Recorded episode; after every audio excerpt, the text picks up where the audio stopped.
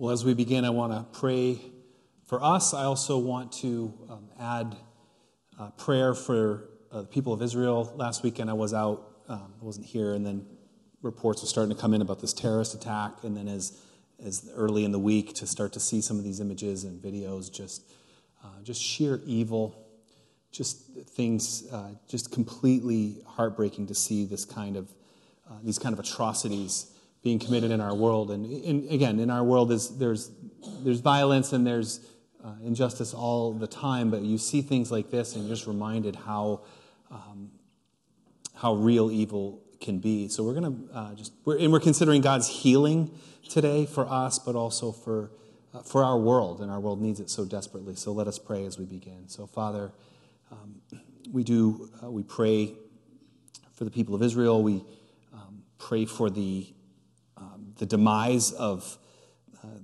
terror groups and, and all those who would hold to uh, these kind of ideologies that have uh, disregard for uh, human life. And um, Lord, where there is evil, just may it, um, may it be defeated. And Lord, we pray for ourselves. Uh, we, we pray for healing for people everywhere, but we, we also need your touch today. And we're here, and we know that even in the midst of a, a, broken world, that you are indeed still a good God and that you are indeed still at work in this world. And so we just pray that you would um, shine light in the darkness everywhere and in our lives, especially in this time. So help us to be um, alert to your spirit. Uh, we thank you that you are with us. And we pray all this in the powerful name of Jesus, our Lord and Savior. Amen. Amen. Well, here in our text, we have a miraculous healing. We have Jesus um, at, at, this uh, pool called Bethesda, and people would go there uh, seeking healing, including this man who'd been crippled for many years.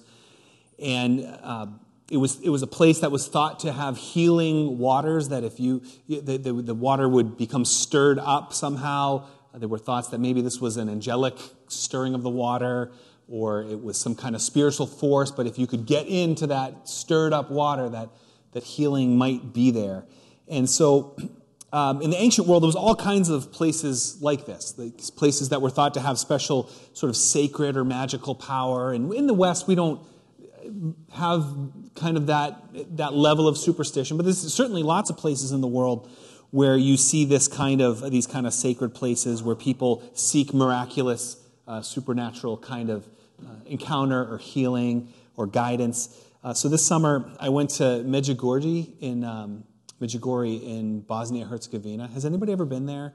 So okay, so it's a really interesting place. It was a it was a place that was known where back in the 80s there was a group of children and there was this purported, purported vision. They're having uh, visions of the apparition of Mary and that they were getting messages from Mary on a couple of occasions. And then since then, there's been some uh, reports of these kind of miraculous or um, appearances and, and guidance and messages and things. And so church leaders have investigated this and has kind of mixed thoughts about it. I don't believe in this type of thing, although I do think that there's spiritual stuff going on there that people are encountering. Um, but it's a really, so we went to go just visit and see what this place was like.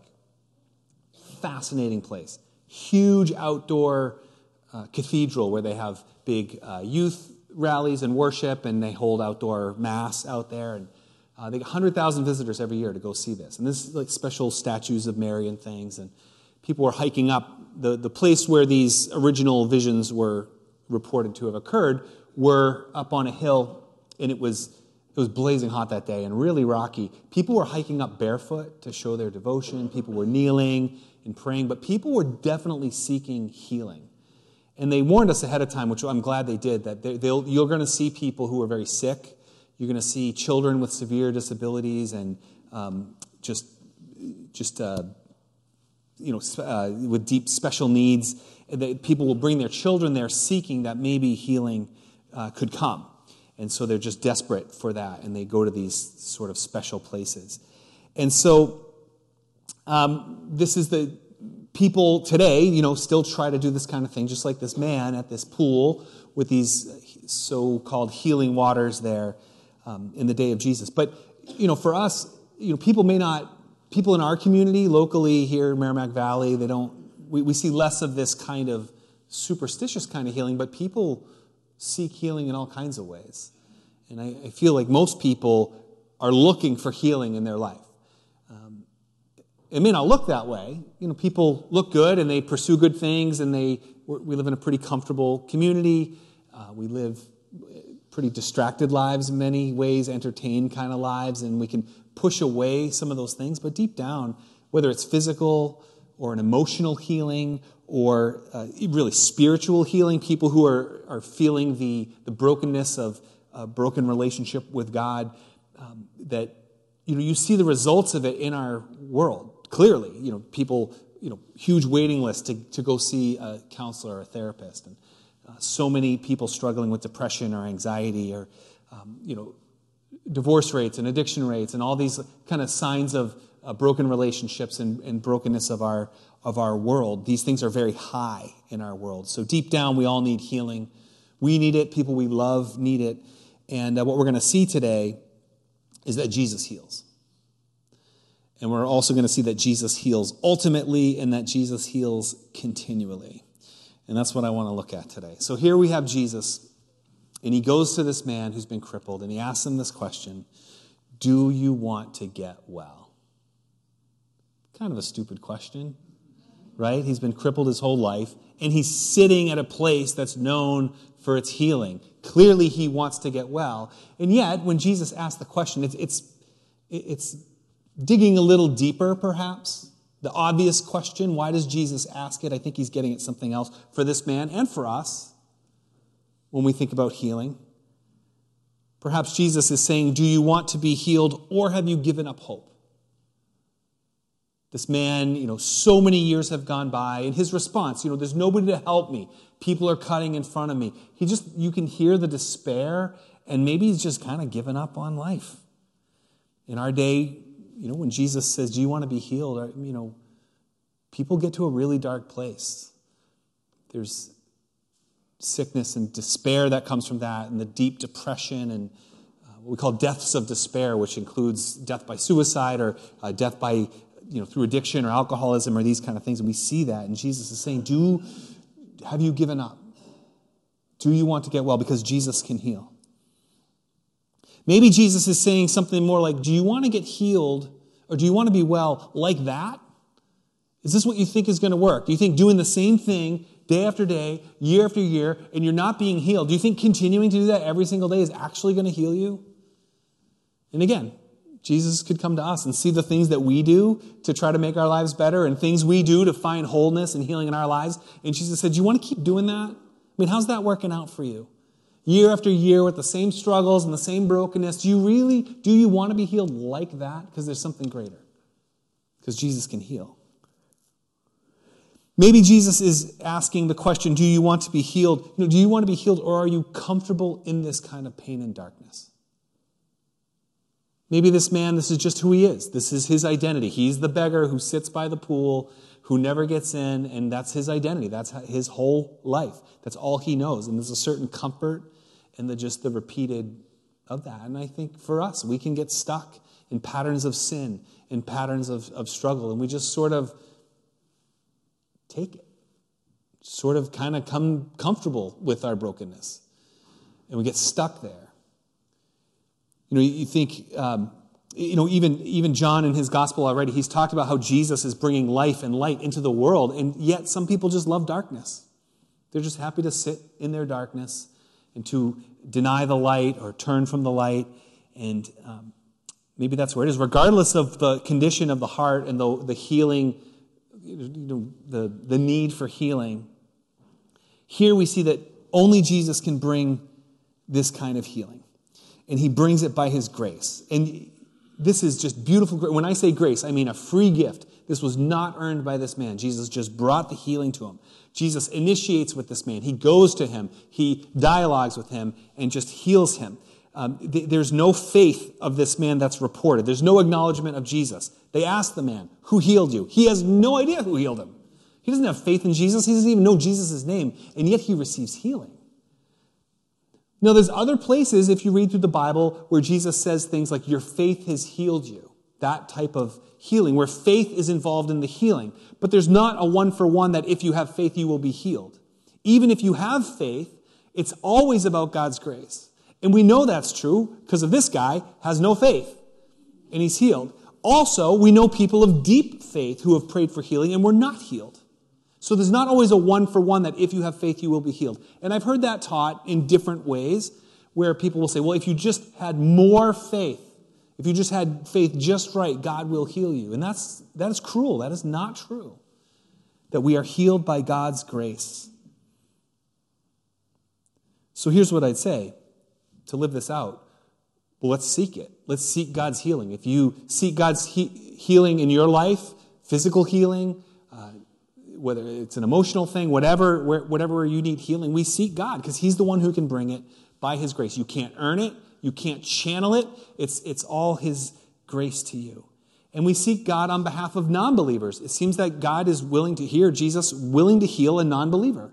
So if you have friends who don't know the Lord or people you love, pray for them. Seek God's healing in their life. Seek the Lord on their behalf. And it's a beautiful thing because Jesus brings the healing. But here, we also see that Jesus heals ultimately. Verse 14 says, Later, Jesus found him at the temple, the same man, and said to him, You are well again.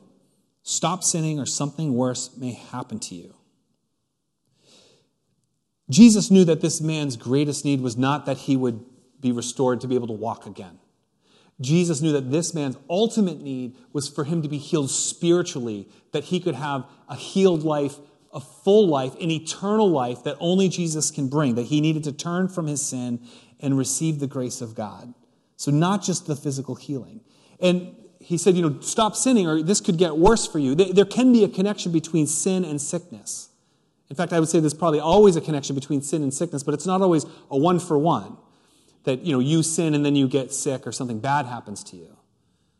Uh, and, in Scripture, actually, Jesus was asked that directly. We'll get to that in John chapter 9, where there was a, a blind man, and they said, Who sinned to make this man blind? And Jesus said, It wasn't his sin, it wasn't his parents' sin, this is something else I want to show you.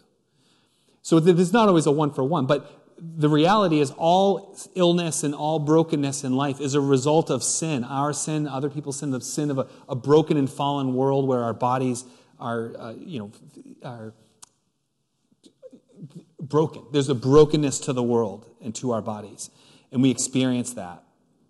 And ultimately, um, all these healings that Jesus does to bring healing to people's bodies, it's pointing to this greater healing of Jesus reversing that whole curse of sin and death in the world and bringing a new life to a broken world. It's, these healings point to that because Jesus healed this guy.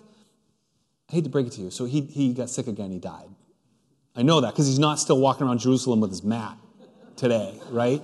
And Jesus raised people from the dead. He, Jesus raised his friend Lazarus from the dead. And then Lazarus goes on and dies again. Right? Those healings so then why even bother Jesus with this kind of healing? He, Jesus is doing this to show, hey, I can heal in these ways, these miraculous ways, but it's pointing to this greater healing, this abundant eternal life, to, to a day when all of it, all of the curse is going to be reversed forever. There'll be no more dying, no more crying, no more sickness, sadness, or tears. And this is a little glimpse of it in these healings. So Jesus is pointing to the ultimate healing that he can bring. And, and again, this just flows from the grace of God. Remember, it's, it's God's grace that saves, that heals this man. But, and then Jesus says, now you need to change your ways. You need to stop sinning. And we often think it works backwards to that, where if we somehow can get our lives in order and stop sinning and do the right thing enough, that God's grace will flow towards me. And here we don't see that, do we? We see God's grace flowing towards the man with no faith, and it's, it's that grace that's going to propel this man to now stop sinning and change. We experience God's grace, and God's grace allows us to pursue things that are truly good and truly of his kingdom, and that will truly restore and bring health and wholeness. But it's God's grace that does that. It's not our effort, but his grace working itself out in the life of us who believe. And so spiritual growth is a process by which we are changed by God's grace. So this is the ultimate need whatever, whatever you're seeking today for your own life and healing or for someone you love, your ultimate need is, is this new life and forgiveness that only He can bring. So Jesus heals, he heals ultimately, and lastly, he heals continually. Look at verse 16. So because Jesus was doing these things on the Sabbath, the Jewish leaders began to persecute him. In his defense, Jesus said to them, My Father is always at work to this very day, and I too am working. And for this reason, they tried all the more to kill him. Not only was he breaking the Sabbath, but he was even calling God his own Father, making himself equal with God. So, a little Sabbath issue here. So, God's law said you shouldn't work on the Sabbath. And this man who had been crippled for 38 years, he couldn't walk, he's walking around. And what do they say? They don't say, Give glory to God, or how could this possibly be? They said, Who told you to break the law? Look at you walking around with a mat. Walking around with a mat, this guy can walk at all. Their concern was they were so hyper focused on this just very legalistic thing. Now, Sabbath is beautiful. God did command Sabbath to rest from your regular work. But what happened was, instead of, and that was a gift, Jesus said the Sabbath is a gift for people. This was made for people, so it's a good thing. But Sabbath was not meant to be so ritualistic and, and legalistic. You know, God said, you know, rest from your work on the Sabbath. But then later, the rabbis were debating these things, and they, they had the, like 39 categories of work that you couldn't do. You know, what constitutes work? You know, if you're getting dressed, if you put a, you know, you can't put a pin, brooch, a, a little, like a pin or a brooch on your garment. You can't do that on the Sabbath because that takes work to do. And in fact, you shouldn't have a pin anywhere because then you might accidentally work by moving these pins on your garment. I mean, if you had a wooden leg, could you put your wooden leg on on the Sabbath? They would debate these things. They would say, no, you can't put your wooden leg on. That's work. And how are you going to get around on the Sabbath? You know? Can I put my false teeth in on the Sabbath? No, that's work.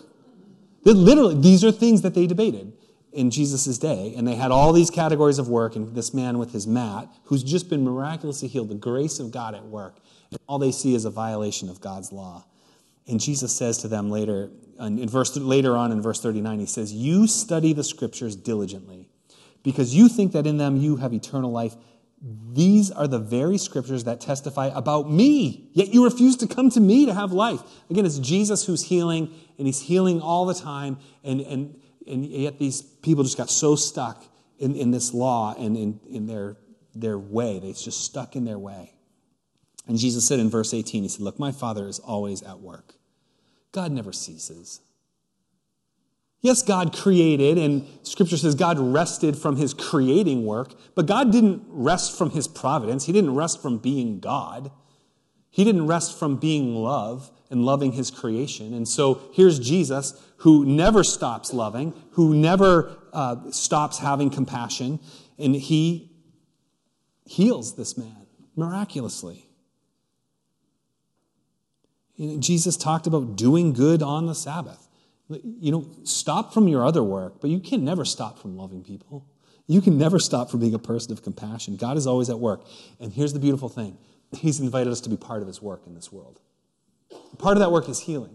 God has called us to be part of healing and restorative work in this world. Just like Jesus, this man with no friends to help him, Jesus is a friend of the friendless, and he's called us to also go and to be a friend of the friendless. He's called us to, to bring God's blessing with us as we go. That's why at the end of the service, I always say, go and bless the world. Right? Get out there and be part of that. Not because you're a blessing, because God has invited you to be part of his kingdom that brings healing and blessing into a broken world for individuals, for groups, and everywhere. And everywhere you go, there's those opportunities to be a blessing as we but again it's not about you. It's about god is at work and we just step right in line with what he's doing open to how his spirit is prompting us to go forth and bless the world.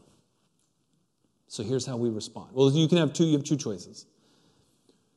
In jesus' day and in our day two choices. You either have to crown him or kill him. And what happens here is that these leaders say they, they end up putting him to death for this blasphemy. He's, he's not only is he violating the Sabbath, but he says he's the Son of God, which makes him equal with God. This human being says that he is equal with God the Father. And that is a, that is a crime worthy of, and he ends, he ends up being killed for this so called crime. So you either crown him or kill him, but for those who received him, those who received his grace, experience that healing and that ultimate healing, they become part of the kingdom of God. And he is the king, and we crown him. But you either crown him or kill him. He doesn't really leave any room for us to respond any other way. Let us be people who respond in faith, and let us pray. And I just invite you to bow your head, and I just want you to bring to mind as we pray, just bring to mind maybe one thing in your life where you desire healing. You might have an illness, you might have a chronic pain, you might have something like that. Bring that to mind. Maybe it's a broken relationship. Maybe it's maybe it's a struggle with depression or anxiety. Wherever you desire healing, just bring that to mind as I pray. Father God, we acknowledge that you are a God who heals. So I pray your healing power over these things that, that we are thinking of. We pray for miracles because you can bring them. If it's your good pleasure, Lord, to, to heal in these ways, I pray that you would bring it abundantly today and that we would see miracles and that we would uh, find healing. But Lord, it all points to something greater the great miracle of you taking a world that's broken in sin and restoring it to goodness and to perfection uh, where you will be king and we will be your people and we will live uh, in that, that for, we will live eternally in that peace, in that shalom of, of, your, of your world. So, Lord, may it be. And Lord, we do pray for those who we know who are also seeking healing, who are facing the brokenness of, of life in, in different ways, Lord. And we lift them to you. And we pray miraculous healing for them as well. And I pray that if it, if it happens, Lord, then we will just, that we would give you the glory that you deserve. Be glorified, Lord, in all things. We pray in the name of Jesus our Lord. Amen.